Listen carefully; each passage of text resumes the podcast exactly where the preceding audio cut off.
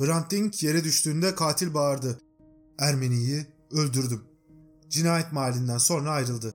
Haber Türkiye gündemine bomba gibi düştü. Kısa süre sonra çevredeki güvenlik kamerası kayıtlarından cinayet şüphelisi tespit edildi. Suikastten 36 saat sonra televizyondaki görüntülerden babası katili tespit etti. Kendi olduğunu ihbar etti. İstanbul'dan Trabzon'a giden bir otobüste bulunan o gün Samast, Samsun otogarında gözaltına alındı. Anadolu Ajansı Samast'ın sorgusunda cinayeti kabul ettiğini ama pişman olmadığını söylediğini bildirdi. Haberlere göre o gün Samast suikasti Yasin Hayal isimli bir kişinin talimatı üzerine işlediğini de itiraf etmişti. Samast ifadesinde Samsun'da gözaltına alınacağımı biliyordum.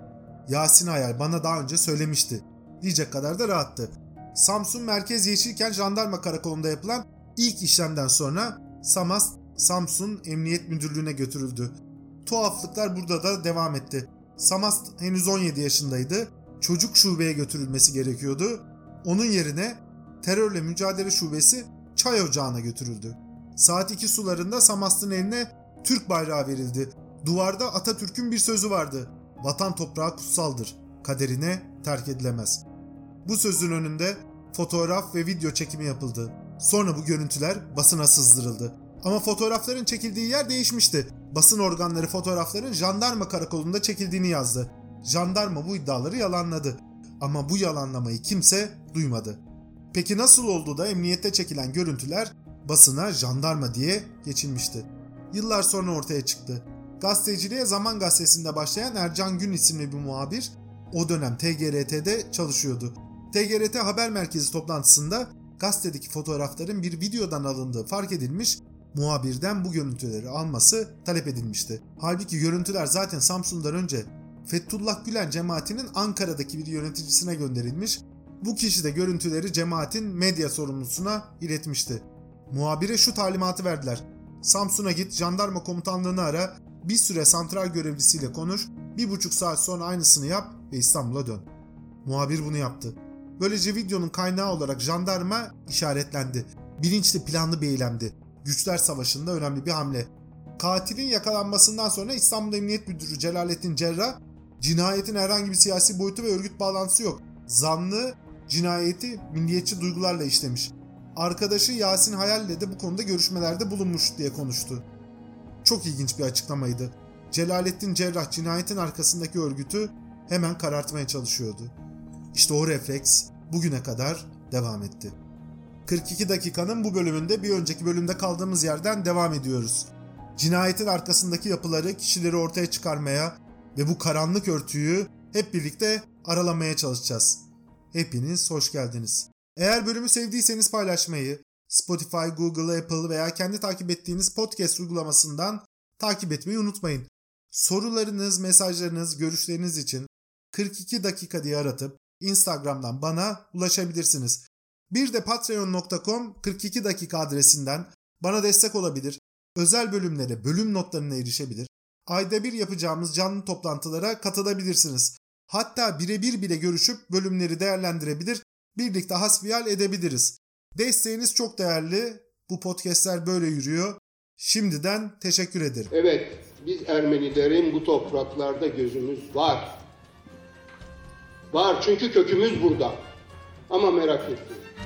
Bu toprakları alıp gitmek için değil. Bu toprakların gelip dibine girmek için. Teşekkür ederim.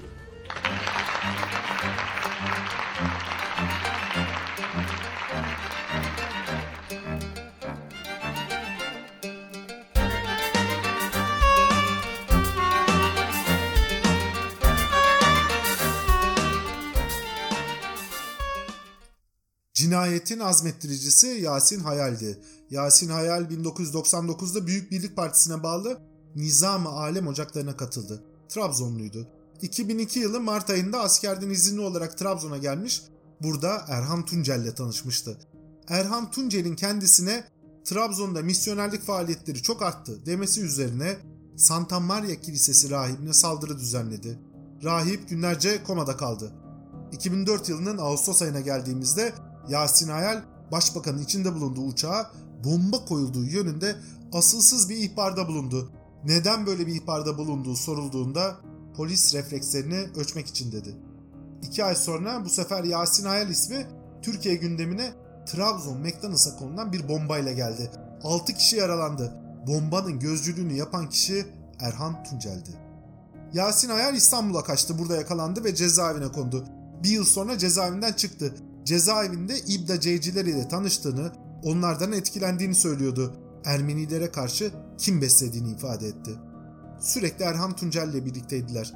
Erhan Tuncel, Trabzon İstihbarat Şube Müdürlüğü'nde yardımcı istihbarat elemanı olarak çalışıyordu. Görevi Yasin Hayal'i takip etmek ve bilgi toplamaktı. Kendisi de Trabzon İstihbarat Şube Müdürlüğü tarafından fiziki takibe tutuluyordu. Görevini de yaptı. Yasin Hayal 2006 yılı Ocak ayından itibaren Hrant Dink'i öldüreceğini söylüyordu. Erhan Tuncel bu durumu Trabzon İstihbarat Şube Müdürlüğü'ne bildirdi. Trabzon İstihbarat Şube Müdürlüğü de 17 Şubat 2006 tarihinde Ankara İstihbarat Daire Başkanlığı'na ve İstanbul İstihbarat Şube Müdürlüğü'ne şu yazıyı yazdı.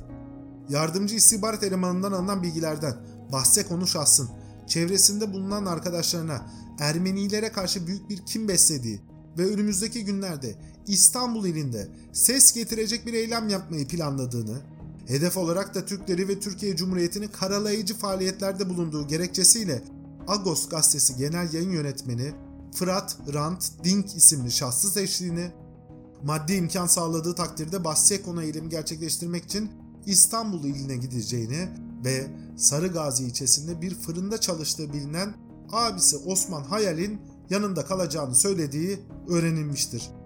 Bahse konu şahsın McDonald's isimli iş yerine yapmış olduğu eylem öncesinde de benzer söylemlerde bulunduğu göz önüne alınarak şahsın söz konusu eylemi yapabilecek bir yapıya sahip olduğu değerlendirilmekte olup şahsa yönelik çalışmalarımız devam etmektedir. Yalnız bu yazıda önemli bir taraf vardı dikkatinizden kaçmamıştır. Yazıda öldürecek ifadesi yer almıyor, ses getirecek bir eylem ifadesi yer alıyordu. Öldürecek ifadesi yer alsaydı durum farklı olur muydu? Bilmiyoruz. Ama Yasin Ayar açıkça öldüreceğini söylediği halde neden bu ifade yumuşatılıp ses getirecek şeklinde değiştirildi? Sorunun cevabını size bırakıyorum. Dönemin Trabzon Emniyet Müdürü Ramazan Akyürek bu soru soruldu. Şu cevabı verdi. Yazının yazıldığı dönemde istihbarat müdürü olan Engin Dinç, yazıdan ayrıca İstanbul İstihbarat Şube Müdürlüğü ile konunun paylaşıldığını söyledi. Biz o yazıda Hrant Dink'in öldürüleceği kelimesi üzerinde durmadık. Zaten ses getirecek bir eylem dendiğinde aynı şeyi anladık. Halbuki ikisi aynı şey değildi. Durum burada bitmedi. Hrant Dink'in öldürüleceğini İstanbul Emniyet Müdürlüğü de biliyordu. Trabzon İstihbarat Şube Müdürlüğü tarafından 17 Şubat'ta biraz önce anlattığım ihbardan sonra Trabzon İstihbarat Şube Müdürü Engin Dinç, İstanbul İstihbarat Şube Müdürü Ahmet İlhan Güler'i aramış, durum hakkında bilgi vermişti. İstanbul Emniyet Müdürlüğü tek bir adım atmadı. Neden? Dönemin İstanbul Emniyet Müdürü Celalettin Cerrah bu yönde bir istihbarat bilgisi olmadığını söyledi. Yıllar sonra bu konu dönemin İstihbarat Şube Başkanı İlhan Güler'e soruldu. Şöyle cevapladı. 17 Şubat 2006 tarihinde Trabzon İstihbarat Şube Müdürlüğü tarafından İstanbul İstihbarat Şube Müdürlüğü'ne gönderilen Yasin Hayal'in Hrant Dink'e yönelik eylem yapacağına ilişkin istihbaratı şube müdürlüğünden geldiği için İl Emniyet Müdürü Celalettin Cerrah sunulacak nitelikte olmadığını düşündüğümden bilgisine sunmadım. Eğer Trabzon İl Emniyet Müdürü bu yazıyı gönderseydi ben o zaman mutlaka bizim müdürümüzün de bilgisine sunardım. Gerçekten çok ilginç bir tercih. Aylarca hedef gösterilen toplumca bilinen bir gazetenin genel yayın yönetmenine yönelik ses getirecek bir eylem yapılacağı istihbaratı var ama istihbarat şube başkanı bunu il emniyet müdürüyle paylaşmıyor. Kabul edilebilir bir iş değil. Cinayet işlenmeden 7 ay önce Trabzon Emniyet Müdürü Ramazan Akyürek, Trabzon Emniyet Müdürlüğü'ne atanan isim ise Reşat Altay oldu. Reşat Altay çok ilginç bir isim. 1978 yılında İstanbul Üniversitesi çıkışında 100 kişilik öğrenci grubunun üstüne bomba atıldı. 7 kişi öldü, 100 kişi yaralandı. Bombacı kaçtı. Öğrenciler kaçışırken Beyazıt Kütüphanesi önünden öğrencilere otomatik silahlarla ateş açıldı. Yere yatan polisler ateş bitince saldırganları kovalamaya başladı. Arkadan bir ses geri dönün diye bağırdı. Polisler bir anda geri döndüler. İşte saldırganları koruyan bu sesin sahibi Reşat Altay'dı. 1992 yılında Nisan ayında Dev Sol'a ait bir örgüt evi polis tarafından kıstırıldı. 3 örgüt üyesi evde polis kıskacı altındaydı. Belki beklense teslim olacaklardı. Ama böyle olmadı. Ev polis tarafından basıldı. 3 örgüt üyesi bulundukları yerde öldürüldü. Evi basan polisler arasında Surluk'tan tanıdığımız İbrahim Şahin, Ayhan Çarkın ve Reşat Altay vardı. Sene 1995 Ekim ayı sabah saatleri Avcılardaki bir evden PKK üyesi olduğu iddia edilen Fehmi Tosun ile arkadaşı Hüseyin Aydemir çıktı. Akşam saatlerinde 34 UD 597 plakalı beyaz Renault araçla Fehmi Tosun aynı eve getirildi. Yanında telsizli insanlar vardı. Kendisini bahçeye sürüklediler. Tam o sırada kızı ve yeğeni de eve gelmişti. Oğlu ve karısı pencereden bakarken kendisini gördü. Fehmi Tosun birden kendisini yere attı. Beni öldürüyorlar yetişin diye bağırdı. Apar topar beyaz Renault'a geri soktular. O günden sonra Fehmi Tosun'dan bir daha haber anlamadı. Dönemin Emniyet Genel Müdürü Mehmet Ağar, İstanbul Emniyet Müdürü Necdet Menzir ve İstanbul Terörle Mücadele Şube Müdürü Reşat Altay'dı. 1996 Surluk skandalı patladı. Kazada ölenler arasında Abdullah Çatlı vardı. Telefon kaydı araştırıldı. Kırmızı bültenle aranan Abdullah Çatlı'nın İstanbul Emniyet Müdürlüğü Terörle Mücadele Şubesi müdürüyle tam 5 kez telefonla görüştüğü ortaya çıktı. İşte o müdür Reşat Altay'dı. Şimdi aynı Reşat Altay karşımıza Hrant Dink cinayeti sırasında Trabzon Emniyet Müdürü olarak çıkıyordu. Göreve cinayetten sadece 7 ay önce atanmıştı. Başında bulunduğu Emniyet Müdürlüğü'nün istihbarat şube başkanlığında da Hrant Dink'e yönelik bir saldırı gerçekleştirileceği bilgisi vardı. Ama hiçbir adım atılmadı. Yıllar sonra bu soru sorulduğunda Reşat Altay şöyle cevap verdi. Olay günü ve öncesi İstihbarat Daire Başkanlığı ve İstihbarat Şube Müdürlüğü tarafından bana bilgi verilmedi. Faruk Sarı, Ramazan Akyürek, Ali Fuat Yılmazer, Muhittin Zenit, Engin Dinç ve Erhan Tuncel arasında yapılan görüşme ve toplantılardan da bilgim olmadı. Bu hususun Ramazan Akyürek ve Ali Fuat Yılmazer tarafından emredildiği, yani bana bilgi verilmemesi emredildiği duruşmalarda söylendi. Celalettin Cerrah ile yaptığı görüşme sonucunda Erhan Tuncel'in yardımcı istihbarat elemanı olarak çalıştırıldığını öğrendim. O zamana kadar kimse söylemedi. Cinayetin işleneceğini jandarma da biliyordu. Yasin Hayal'in eniştesi Coşkun Iğcı gayri resmi olarak Trabzon İl Jandarma Komutanlığı'na istihbarat temin etmekteydi. 2006 yılı Temmuz ayında jandarma görevlileri Okan Şimşek ve Veysel Şahin'e Yasin Hayal'in kendisinden silah istediğini, elinde Hrant Dink'in ev ve iş yerine ait krokiler olduğunu söyledi. Okan Şimşek ve Veysel Şahin durumu üstleri jandarma yüzbaşı Metin Yıldız'a bildirdi. Metin Yıldız da durumu jandarma il alay komutanı Ali Öz'e aktardı. Ali Öz bunu sonra konuşuruz diye konuyu kapattı. Okan Şimşek ve Veysel Şahin durumu Ali Öz'e daha sonra tekrar hatırlattılar. Ali Öz beklemedikleri bir cevap verdi. Bu iş çok karışık. Konuyu bir kez daha kapattı. 2007 yılı Ocak ayında Yasin Hayal yani cinayetten hemen günler önce Yasin Hayal mermi arayışına girdi. Mermi bulmak için attığı telefon mesajı da teknik takibe yakalandı. Trabzon Emniyeti bütün bu bilgilere sahipti. Ama kimse bir şey yapmıyor. Üstelik Emniyet Genel Müdürlüğü İstihbarat Daire Başkanlığı'nın başında da Ramazan Akyürek oturuyordu. Eski Trabzon Emniyet Müdürü Erhan Tuncel'den doğrudan istihbarat alan. Yasin Hayal'in bir cinayet işlemeye hazırlandığını bilen adam. Şimdi tabloya bakın ilgili kamu görevlilerinin tamamı cinayetin işleneceğini biliyor.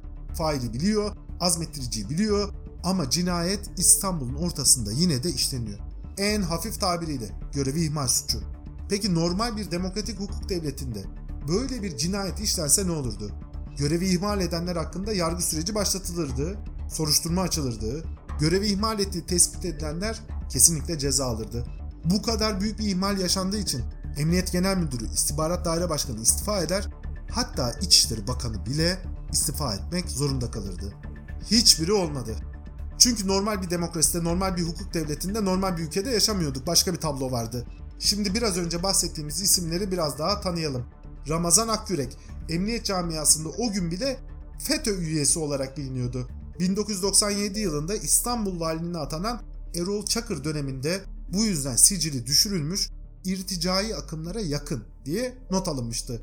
Trabzon Emniyet Müdürü olana kadar hayatında kayda değer hiçbir şey yoktu. Ama Trabzon Emniyet Müdürlüğü yaptığı dönem adı sürekli Türkiye gündemine gelecekti. 2004 yılında McDonald's bombalandı. Aynı yıl 29 Kasım'da Katya öğretim üyesi doçent Hicabi Cındık öldürüldü. 7 Ocak 2005'te yine Katü'den Profesör Doktor Saadettin Güner ve 3 yaşındaki oğlu çapraz ateşle katledildi. 6 Nisan 2005 TAYAT üyeleri yüzlerce kişi tarafından linç edildi. 19 Ocak 2006 Kürt işçilerin gittiği bir kahveye Molotov kokteyli ile saldırıldı. 5 Şubat 2006 Santa Maria Kilisesi'nin rahibi Santoro 16 yaşında bir lise öğrencisi tarafından katledildi. Bir emniyet müdürü için baya karanlık bir tablo. Ama bu olaylar Ramazan Akgüre'nin yükselişini durdurmadı. Aksine Ramazan Akgüre kızla Emniyet Genel Müdürlüğü İstihbarat Daire Başkanlığı'na terfi edildi. İstanbul İstihbarat Şube Müdürü Ahmet İlhan Güler 1988'de polis akademisinden mezun olduktan sonra İstanbul'daki polis kolejinde göreve başladı. Okul müdürü Osman Karakuş'tu. Kolejde görev yaparken istihbarat biriminde görev yapabilmesi için bir kenara ayrıldı.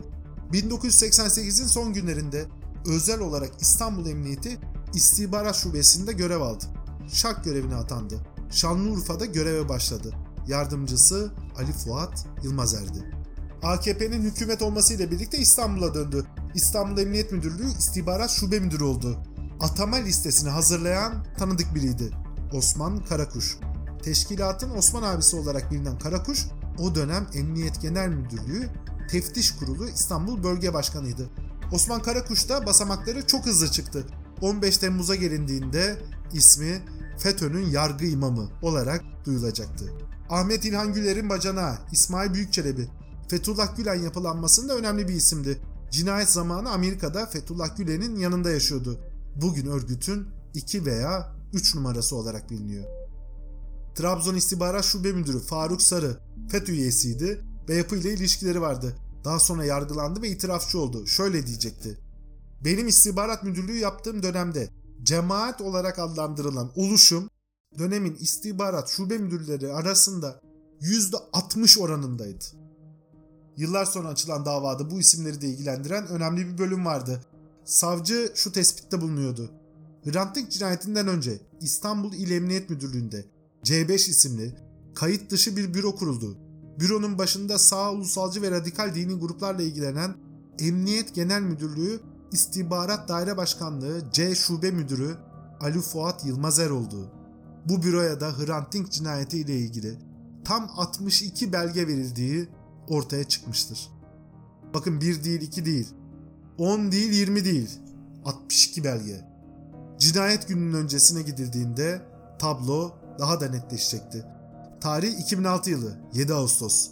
Trabzon Emniyeti İstihbarat Şube Müdürlüğü'nün Hrant Dink'e yönelik bir saldırı yapılacağı yönünde istihbaratı İstanbul Emniyet Müdürlüğü ve Emniyet Genel Müdürlüğü İstihbarat Daire Başkanlığı'yla paylaşmasından 6 ay sonra Trabzon Jandarma İstihbarat Görevlileri Okan Şimşek, Ergün Yorulmaz ve Gazi Günay Trabzon'dan İstanbul'a yola çıktı.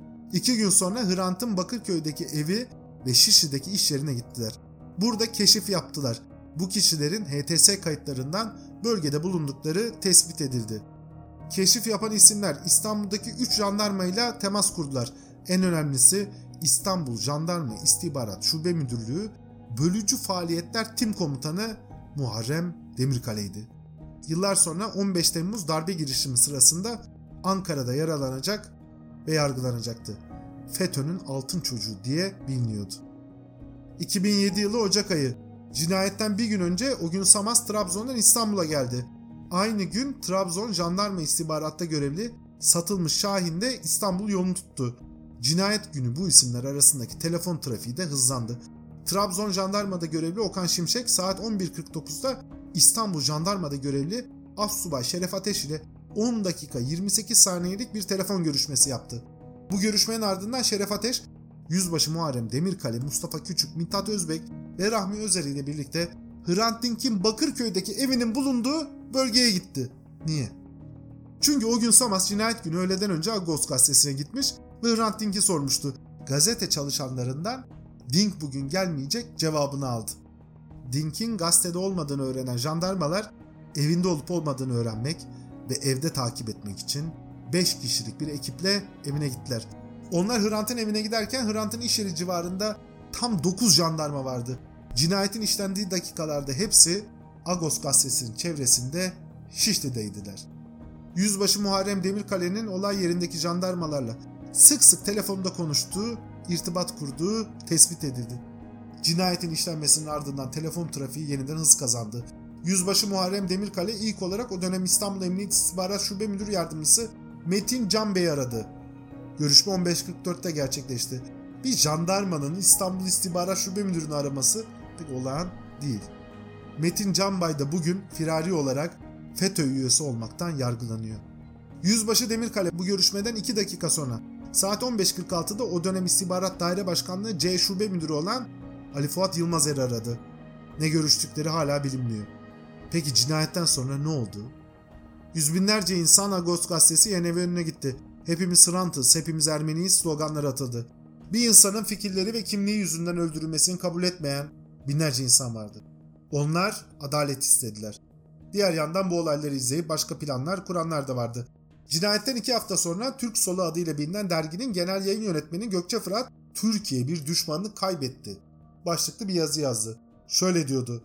Dink'in öldürülmüş olması onu bir basın şehidi ya da demokrasi şehidi yapmaz. Sonuçta o yaşarken bu vatana karşı Ermeni tezlerini savunan bir Türk ve Türkiye düşmanıydı. Bizim açımızdan Abdullah Öcalan'dan bu nedenle bir farkı yoktur. Sevenleri üzülebilir, onları anlayabiliriz ama onlar da bizi anlasınlar. Bu bir mücadele. Türkiye ve Türkler bir düşmanını kaybetti. Şimdi Gökçe Fırat'ın yazdığı bu yazıyı aklınızda tutun. Biraz kronoloji çalışacağız. Cinayetten 2 yıl önce Haziran 2005 Emniyet Genel Müdürlüğü Kaçakçılık ve Organize Suçlar Dairesi Başkanı Hanefi Avcı zatüre teşhisiyle hastanede yatarken Edirne İl Emniyet Müdürlüğü'ne tayin edildi. Ankara'dan uzaklaştırıldı. 5 ay sonra Şemdinli olayları yaşandı. Türkiye ağır bir tartışma içine girdi. 2006 yılı Şubat ayında F4 raporu diye bilinen Yasin Hayer'in Hrant'ı öldüreceği yönündeki istihbarat raporu hazırlandı. İstanbul Emniyet Müdürlüğü İstihbarat Şube Müdürlüğü'ne ve Emniyet Genel Müdürlüğü İstihbarat Daire Başkanlığı'na bu rapor gönderildi. Yıllar sonra dönemin İstihbarat Daire Başkanı Sabri Uzun şöyle diyecekti. F4 raporları il emniyet müdürleri tarafından daire başkanlığına gönderilir. F4 raporunu Trabzon'dan gönderen kişi Ramazan Akyürek'tir. Raporu bizden saklayan birim İstihbarat Daire Başkanlığı C Şube Müdürlüğü'dür. O zaman C Şube Müdürü de Ali Fuat Yılmazer'dir. Bu rapor bana sunulmadı. Rapor hakkında hiçbir bilgi verilmedi. Rapor İstanbul Emniyet Müdürlüğü'ne de sunulmamış, cinayetten 7 ay önce göreve getirilen Reşat Altay'dan da saklanmıştı. Aynı günlerde Sabri Uzun'un önüne bir rapor daha kondu. Rapor asker içinde bir örgütlenmeyi gösteriyor, operasyon izni istiyordu. Sabri Uzun izin vermedi. 8 Şubat'ta Trabzon'da Rahip Santora 16 yaşında bir genç tarafından vuruldu. 13 Şubat'ta Vakit Gazetesi okul dışında da başörtüsünü yasaklayan, Danıştay kararını veren Danıştay üyelerinin fotoğrafını işte o üyeler manşetiyle bastı. 15 Şubat'ta Erhan Tuncer'in ifadesi üzerine Hrant Dink'in öldürüleceğine yönelik rapor hazırlandı. 7 Mart'ta ise Ferhat Sarıkaya'nın Şemdinli iddianamesi düzenlendi. 22 Mart'ta Sabri Uzun görevden alındı. 1 Mayıs'ta yerine Trabzon Emniyet Müdürü tesadüfe bakın. Ramazan Akyürek atandı. Önce 5 Mayıs'ta, sonra 10 Mayıs'ta, ondan sonra 11 Mayıs'ta Cumhuriyet Gazetesi'ne 3 kez bombalı saldırı yapıldı. 17 Mayıs'ta Danıştay saldırısı oldu. Cinayeti Alparslan Aslan işledi. 19 Mayıs'ta Abdullah Gül Alparslan Aslan'ın arkasında Muzaffer Komutan diye bilinen bir askerin olduğunu söyledi. 20 Mayıs'ta Muzaffer Tekin hastanede gözaltına alındı. 24 Mayıs'ta gazetelere bir haber yansıdı. Muzaffer Tekin'in de içinde yer aldığı Ergenekon yapılanması araştırılıyor. Haziran ayı başında İstanbul'da ulusalcılık faaliyetlerini inceleyen gayri resmi C5 şubesi kuruldu. Şubeyi Ali Fuat Yılmazer yönetmeye başladı. 1 Ağustos 2006 Kara Kuvvetleri Komutanı Yaşar Büyükanıt Genelkurmay Başkanı seçildi. Şahin olarak bilinen bir komutandı. 23 Kasım 2006 Artık cinayete günler var. Erhan Tuncel'in yardımcı istihbarat elemanı olarak emniyette çalışmasına son verildi. 10 Ocak 2007 Hrant Dink Agos gazetesinde çıkan Ruh Halimin Güvercin Tedirginliği başlıklı yazısında ölüm tehditlerini 2007'nin de kendisi için zor bir sene olacağını yazdı. 13 Ocak 2007 Hrant Dink cinayetinden 6 gün önce İstanbul İstihbarat Şube Müdürü İlhan Güler niyesi Ankara'ya çağrıldı. Ramazan Akgür'e kendisine İzmir'e gitmesini söyledi. Bir gerekçe göstermedi. Ama İlhan Güler'in Ergenekon soruşturmasına karşı menfi bir tutum içinde olduğu biliniyordu. Destekleyici adımlar atmaması oyun dışına çıkmasına neden oldu. 19 Ocak Hrant Dink öldürüldü. 5 Şubat Maliye müfettişlerinin raporu doğrultusunda İstanbul İstihbarat Şube Müdürü Ahmet İlhan Güler açığa alındı. Hrant Dink cinayetinden 10 yıl sonra Emniyet Başbakanın önüne yeniden Ergenekon şemasını koydu. Şemalardan biri Hrant Dink cinayetini Ergenekon'a bağlıyordu. Diğeri Ergenekon örgütünün şemasıydı. Şemada birinci, ikinci Ergenekon dalgalarında tutuklanacak isimler birbiriyle irtibat içinde gösterilmişti. Ümraniye'de bombalar bulunmadan 4 ay önce. 23 Mart Ali Fuat Yılmazer İstanbul Emniyet İstihbaratın başına getirildi. 29 Mart bir kısmı Denizciler Komitesi'nde yayınlanan Özden Örneğin Darbe Günlükleri Nokta Dergisi'nde yayınlandı. 2003-2004'teki Ay Işığı Sarı Kız darbe planları ortaya çıktı. 14 Nisan Cumhurbaşkanlığı seçimi yaklaştıkça ülke ısındı. Tandoğan'da Cumhuriyet mitingi yapıldı. Mitingde burada Ermeniler yok sloganı atıldı. 18 Nisan Malatya'da zirve yayın evi basıldı. 3 misyoner boğazı kesilerek öldürüldü. 27 Nisan Genelkurmay sitesinde e-muhtıra yayınlandı. Anayasa Mahkemesi 367 kararını verdi. AKP 22 Temmuz'da erken seçimle bu kararı karşıladı. 9 Mayıs ABD ülkeye girerken FBI tarafından sorgulanan, çıkışında bilgisayarındaki belgelere el konan Kozanlı Ömer lakaplı Ömer Hilmi Özdil'in Amerika vizesi iptal oldu. 12 Haziran Ümraniye'de bir gece konduda 27 el bombası bulundu. İhbar yine Trabzon'dan yapılmıştı. Haziran 2007 Çırağan Sarayı'nda bir grup gazeteciyle bir araya gelen Dışişleri Bakanı Abdullah Gül, Ümraniye'de bulunan bombalara lütfen dikkat edin. Bunun arkası gelecek dedi. 27 Haziran Emekli binbaşı Fikret Emeğin evinde bombalar ve silahlar bulundu. 22 Temmuz AK Partisi %47 ile tek başına iktidar oldu. 27 Temmuz Ergün Poyraz, Oktay Yıldırım, Ümit Oğuzhan, Bekir Öztürk, Zekeriya Öztürk, Sedat Peker, Taner Ünal, Fuat Turgut, Hüseyin Görüm, Fikret Emek gözaltına alındı. 22 Ocak 2008 Veli Küçük, Hrant Dink ve 301 davalarının baş aktörü Kemal Kenisiz, Yasin Hayal'in avukatı Fuat Turgut, gazeteci Güler Kömürcü, Türk Ortodoks Patrikhanesi yöneticisi Sevgi Erenerol, emekli albay Fikri Karadağ ile Surluk skandalından Sami Hoş'tan Drejali toplam 33 kişi gözaltına alındı. Şimdi daha ileri gitmeden bir tarihe odaklanalım. 9 Mayıs 2007 cemaatin emniyet imamı Kozanlı Ömer'in Amerika vizesi iptal edildi. İptalin sebebi bir süre önce Amerika seyahati sırasında FBI'nin şüphelenip kendisini sorgulaması ve bilgisayarına el koymasıydı. Yani Hrant Dink suikastinden sonra Ümraniye bombalarının bulunmasından önceki bir tarih. Ankara'da Ramazan Akgürek, İstanbul'da Ali Fuat Yılmazer var. O dönem başbakan olan Tayyip Erdoğan Ergenekon operasyonuna yeşil ışık yakmış durumda. Peki Kozanlı Ömer'in yani Osman İlmi Özdil'in bilgisayarında FBI ne bulmuştu? Bu bilgisayardan Ergenekon soruşturmasının tutuklama listeleri çıktı. Birinci, ikinci dalgalarda tutuklanan isimlerin tam listesi. FBI diğer belgelerle birlikte bu listeleri Ankara'ya gönderdi. Şu anda bu belgeler Ankara'da hala devlet kurumlarının elinde. Cemaatin emniyet imamı Ergenekon davalarında tutuklanacak isimlerin listesini neden Amerika'ya götürdü? Artık bu sorunun cevabını biliyoruz. 2007 yılında farklı bir Türkiye vardı. Bir tarafta seçilmiş iktidar vardı, evet. Diğer tarafta da MGK ile devlet idaresine bir denge denetleme veya vesayet görevi gören Harbiye. O dönem MGK aldığı kararlar doğrultusunda bakanlıklardaki tüm alt birimlere doğrudan talimat verme yetkisine sahipti. Bu büyük yetkiyi kullanan MGK Genel Sekreteri de Genelkurmay Başkanı'na bağlı bir üst düzey subay olarak seçiliyordu. Genelkurmay Başkanlığı aynı zamanda Genelkurmay elektronik sistemlerini de kontrol ediyordu. Bu sistem basitçe dinleyenleri de dinlemeye yarıyordu. Yani emniyet istihbarat ve diğer istihbarat birimleri birilerini takip ederken Genelkurmay da onları takip edebiliyordu. Cemaat yapılanması AKP iktidarıyla işbirliği içerisinde güvenlik mekanizmasının bir tarafını, askeriye, harbiye ise güvenlik sektörünün bir başka tarafını tutuyordu. Ortada bir egemenlik savaşı vardı. AKP geniş bir ulusal ve uluslararası koalisyon ağı kurarak egemenliğini arttırmaya çalışıyor. Askeriye de bazı unsurlarda Cumhuriyete veya belki de kendi egemenlik gücüne karşı tehdit olarak gördükleri AKP ile mücadele ediyordu. Bugün anlıyoruz ki bir yandan müesses nizam denilebilecek unsurlar veya bunlarla bağlantılı isimler 2002 öncesinde devlet içinde aktif olan bazı kanatlar, Surluk çetesiyle rabıtalı kimseler bir darbe koşulu oluşturarak AKP'yi sistemden çıkartmayı veya bir darbe yapılması için gereken ortamı sağlamaya çalıştılar. Bunun emir üzerine mi yapıldığı yoksa kendilerinin görev bilerek böyle bir ortamı oluşturmaya mı çalıştığı hala belli değil. Yaşar Büyükanıt'ın ünlü muhtırası ve 367 krizi hiç olmazsa bu darbe mekaniğini hızlandırdı. Diğer tarafta eski yapıyı tasfiye etmek isteyen paralel iktidar koalisyonu vardı. Sivil ayağını AKP oluştururken FETÖ bunun güvenlik sektörü dahil çeşitli sektörlerdeki operasyonel taşeronluğunu yapıyordu.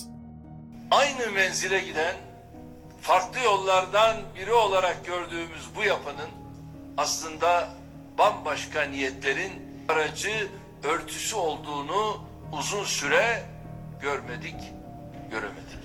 Emniyet ve yargı ayakları FETÖ tarafından organize edilirken FETÖ tarafından kontrol edilen medya ile AKP'ye yakın medyada kamuoyu algısını yönlendirme ve oluşturma amacına hizmet etti. Yani filler tepişiyordu. Filler tepişirken de Hrant Dink cinayeti güçler arasındaki nihai muharebeye taraftarı taşıyacak bir basamak taşı olarak kullanıldı. Cinayetten sonra AKP iktidarı cinayette sorumlu olan FETÖ üyesi isimleri korudu. 15 Temmuz'dan sonra bu isimler ortaya çıkacaktı. Gökçe Fırat'ın yazısını hatırlayın demiştim. Ne diyordu? Sonuçta o yaşarken bu vatana karşı Ermeni tezlerini savunan bir Türk ve Türkiye düşmanıydı. Bizim açımızdan Abdullah Öcalan'dan bu nedenle bir farkı yoktur. Sevenleri üzleyebilir, onları anlayabiliriz ama onlar da bizi anlasın. Bu bir mücadele. Türkiye ve Türkler bir düşmanını kaybetti. Yıllar sonra Gökçe Fırat'ın FETÖ'nün medya yapılanması içinde yer aldığı ortaya çıktı. Cumhuriyet mitingleri sırasında gündeme damgasını vuran, ordu göreve pankartını açan isim de Gökçe Fırat'tan başkası değildi. Yargılandı, tutuklandı, tahliye edildi. Bizim meselemiz şu. Gökçe Fırat'ın bu yazısı ve ortaya koyduğu fikirler neden azımsanmayacak bir toplumsal destek gördü? Hrant öldüğünde atılan hepimiz Hrantız, hepimiz Ermeni sloganları neden bu kadar geniş bir kesimi rahatsız ediyor veya daha önemlisi destek görüyor? Cinayetten sonra görevde ihmali olan sonradan ihmali de aşıp cinayete azmettiren kamu görevlileri neden yargılanmadı, neden korundu, neden bu yargılamaya yönelik büyük bir toplumsal baskı kurulmadı ve neden böyle bir baskı hala yok? Demokrasi vatandaşlardan bağımsız korunamaz ve geliştirilemez. Bir başka insanın etnik kimliği veya fikirleri yüzünden ona düşman oluyorsak, hatta onun öldürülmesini kabul edebiliyorsak, böyle düşünen, böyle hisseden insanların yaşadığı bir toplumda fikir ve düşünce özgürlüğü de, hukuk devleti de yaşayamaz. Öteki gördüğü insanların masumiyet karinesini kabul etmeyen, başlarına ne eza gelirse reva gören insanlar herhalde adil yargılanma hakkı isteyemez. Devlet görevlileri makamlarını adeta şahsi araçları kabul edip hareket etmeye, gizli örgütler, klikler, cuntalar kendi amaçları doğrultusunda bu makamları kullanmaya başladığında, yani işin içinde devlet zırhı olduğunda, her yaptıkları mübah görülüyor, hatta kahraman ilan ediliyorsa o ülkede can ve mal güvenliği kalmaz. Toplumsal bir hastalıkla karşı karşıyayız. Toplumsal ağır bir hastalık. Bu toplumun önemli bir kesminin hakikate saygısı yok. Toplumun birlikte paylaştığımız diğer insanlara husumetle, düşmanca bakıyoruz. Devlet erki bizim için vatandaşların finanse ettiği bir örgütlenme değil. Ötekileri ezmek, yaşam biçimlerine, hayatlarına, kafalarının içindeki düşünceye müdahale etmek için büyük bir araç. Bir insan çıkıp Ermeni soykırımı vardır dediğinde dinlemiyor. Doğrudan ona düşman nazarıyla bakıp ona göre davranmaya başlıyoruz. Nedenleri değil, sloganları dinliyoruz. Ön yargılarımızla kulaklarımızı kapatıyor, aklımızı çalıştırmak yerine adrenalinle şişen kalbimizle hareket ediyoruz. FETÖ'cüler o gün Samas'ta Atatürk'ün sözleri önünde oturtup eline boşuna bayrak vermedi. Bunun halkın bir kesiminin hoşuna gideceğini biliyorlardı. Bu milletin önemli bir kısmı bunu ayıplayacak, utanacak, hatta lanetleyecek olsa böyle bir şey yapamazlardı. Hrant Dink'in vurulduğu hafta Trabzon stadında yapılan bir maçı beyaz bereli çocukları izledi. Şimdi böyle bir yapıda gizli örgütlerin dini veya milliyetçiliği kullanarak yapılanması mümkündür. Birey olmayan aklını kiraya veren kolektif yapının bir parçası olarak kendi benliğini bulan insanlar için her tür totaliter örgüt kurulabilir. kendi benliğini teslim etmek, bir örgüt üyesi olup ayrıcalık kazanmak, bu ayrıcalıkları kaybetmemek için ötekileri düşman görmek ve onlara haksızlık yapabilecek tinette insanlar üye olacak bir örgüt bulmakta, örgütler de böyle insanları kullanmakta zorlanmazlar. Hayatta yalnız kendi ayrıcalığını düşünen, bir gruba mensup olmak nedeniyle ayrıcalık talep eden, ötekileri düşman gören insanlar, hakikate hakka saygısı olmayan insanlar. Böyle insanlar haksızlık karşısında susabilir, hatta bizzat elbette haksızlık da yapabilir. Böyle bir insan için zaten hak diye bir şey yoktur. Ayrıcalık vardır. Sadakatle kazanılan bir örgütün, bir grubun, bir cemaatin, bir aşiretin, bir siyasi partinin parçası olmakla edinilen ayrıcalık. Sınav sorularını çalarken asla vicdanları sızlamadı mesela. Kendi çocukları üniversitelere girecek, en iyi yerlere gidecekti. Diğerleri hak etseler de düşman çocuklarından başkası değildi. Dün Ermeni diye yapılan fişlemeler, haksızlıklar, mala el koymalar, türlü hukuksuzluklar bugün ülkeyi sarmış durumda. Bu akıl kendisine elbette hep bir düşman bulur. O düşmanlara yaptığını da yeni düşmanlara yapmaya devam eder. Dün FETÖ'cüler ulusalcılara aynı şeyleri yaptılar. Bugün kendileri de maruz kalıyorlar. Yüz binlerce insanı akılsız hesaplarla ölüme sürükleyen Enver Paşa'yı hala övmeye devam ediyoruz. Halbuki bu bir cinayettir. Ama övgümüzün altında toplumsal bir hastalık var. İşte bir devlet makamını kullanarak verilen bir emir, o emri uygulayarak hayatını kaybedenler. Bunlar bize göre olabilir. Gücü elinde tutan can alabilir. Çünkü devletin bunları da yapmasını istiyoruz. Belki öteki gördüğümüze biz de aynı şeyleri yaşatmak için, belki gücü elimizde tuttuğumuzda, başkasına haksızlık yaptığımızda, sırf güçlü olduğumuz için suçlanmak istemediğimiz için. Halbuki malına mülküne el konulmuş delik ayakkabısıyla işine giden ve gür sesiyle fikirlerini söylemekten başka bir günahı olmayan bir insan öldüğünde acılı karısının sesine kulaklarımızı kapatıyoruz. 15 yıl oldu. 15 yıl. Raquel Ding 15 yıl sonra kanlı miras dediğinde hala ne dediğini sorguladılar. Bizi boğan kanlı miras işte budur kardeşlerim. Hepimizin hakkını alan, hepimizi bir anda öteki yapan, hepimizi bu ülkede bir güvercin tedirginliği içinde yaşamak zorunda bırakan, bu hukuksuzluktur, adaletsizliktir, bu zihniyetin ta kendisidir. Hrant idrak edilirse aşılır diyordu. Dilerim doğru söylemiş olsun. Kendi kurduğumuz ve kendimizi gömdüğümüz bu bataklıktan çıkmanın tek yolu önce bu bataklığı görmekten geçiyor çünkü. Daha iyi bir ülke isteyeceksek bunun cevabı sadece şuyun ya da buyun yönetmediği bir ülke değil. Cumhurbaşkanlarının miting meydanlarında ölü çocukları terörist ilan edemeyeceği, başka çocukların da eline mikrofon verip insanları hain diye suçlayamayacağı bir ülke. Bunun yüz kızartıcı bulunduğu, insanların haksızlığa uğrayan kim olursa olsun, kim olursa olsun yanında durup hakkı koruduğu, insanlığın büyük tecrübesiyle bugünlere getirdiği ifade özgürlüğü, vicdan özgürlüğü, adil yargılanma hakkı gibi tüm hakların herkes için bila istisna savunulduğu bir ülke. Nefret ettiklerimiz için de Hrant Dink cinayeti henüz bitmedi. Adalet de gelmedi. Bu cinayeti işleyenler kadar bu cinayeti işleyen örgütün bu cinayeti ve başka cinayetleri işlemesine neden olan kamu görevlileri, bu suçların üstünü kapatanlar, bu suçları bilerek susanlar, görevini yapmayanlar, hatta yol verenler de var. Yarın onlar da adalet önünde örgüt yöneticisi olmaktan hesap verecekler. Ama sessizce düşünmemiz, mahkeme önüne çıkartamayacağımız failler de var. Bugün birlikte bir cinayetin anatomisini çıkartırken bu cinayete sebep olan başka bir atmosferi de artık görüyoruz. Bir bebekten bir katil yaratan karanlık. O karanlık çözülmeden insanların kalplerine nefret doldurup insanları mutanta çeviren bu atmosferle hesaplaşmadan ileri doğru hiçbir adım atamayız kardeşlerim. Bir sonraki bölümde tekrar tarihe döneceğiz. Daha iyi anlayıp, daha iyi idrak edip geleceğe de birlikte bakmaya çalışacağız. Eğer bölüm beğendiyseniz sosyal medyadan ailenizle, dostlarınızla, arkadaşlarınızla paylaşmayı, Instagram'dan bir mesaj atmayı, patreon.com 42 dakika hesabından da mümkünse destek vermeyi lütfen unutmayın. Hepiniz hoşçakalın. Sivas'ın bir gün hangi kazısından olmuyorum. Yaşlı bir bey beni telefonla aradı. Dedi ki oğul dedi seni aradık seni bulduk. Burada bir tane yaşlı bir kadın var. Herhal sizdendir dedi. Allah'ın rahmetine kavuştu. Bunun yakınını falan bulursanız gönderin gelip alsınlar. ya da biz burada namazımızı kılıp gömeceğiz. Peki dedim amca ararım. Verdi adını soyadı Beatrice Hanım diye biri. 70 yaşında Fransa'dan oraya gezmeye gitmiş. Aradım. 10 dakika içinde buldum. Biz birbirimizi biliriz çok azız çünkü.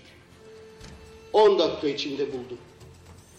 Gittim dükkanlarına e, dedim böyle birini tanır mısınız? Adını verdim yaşlı. Kadın döndü benim anamdır dedi. Birden. Dedim vallahi böyle böyle senin anan nerede yani Fransa'da yaşar.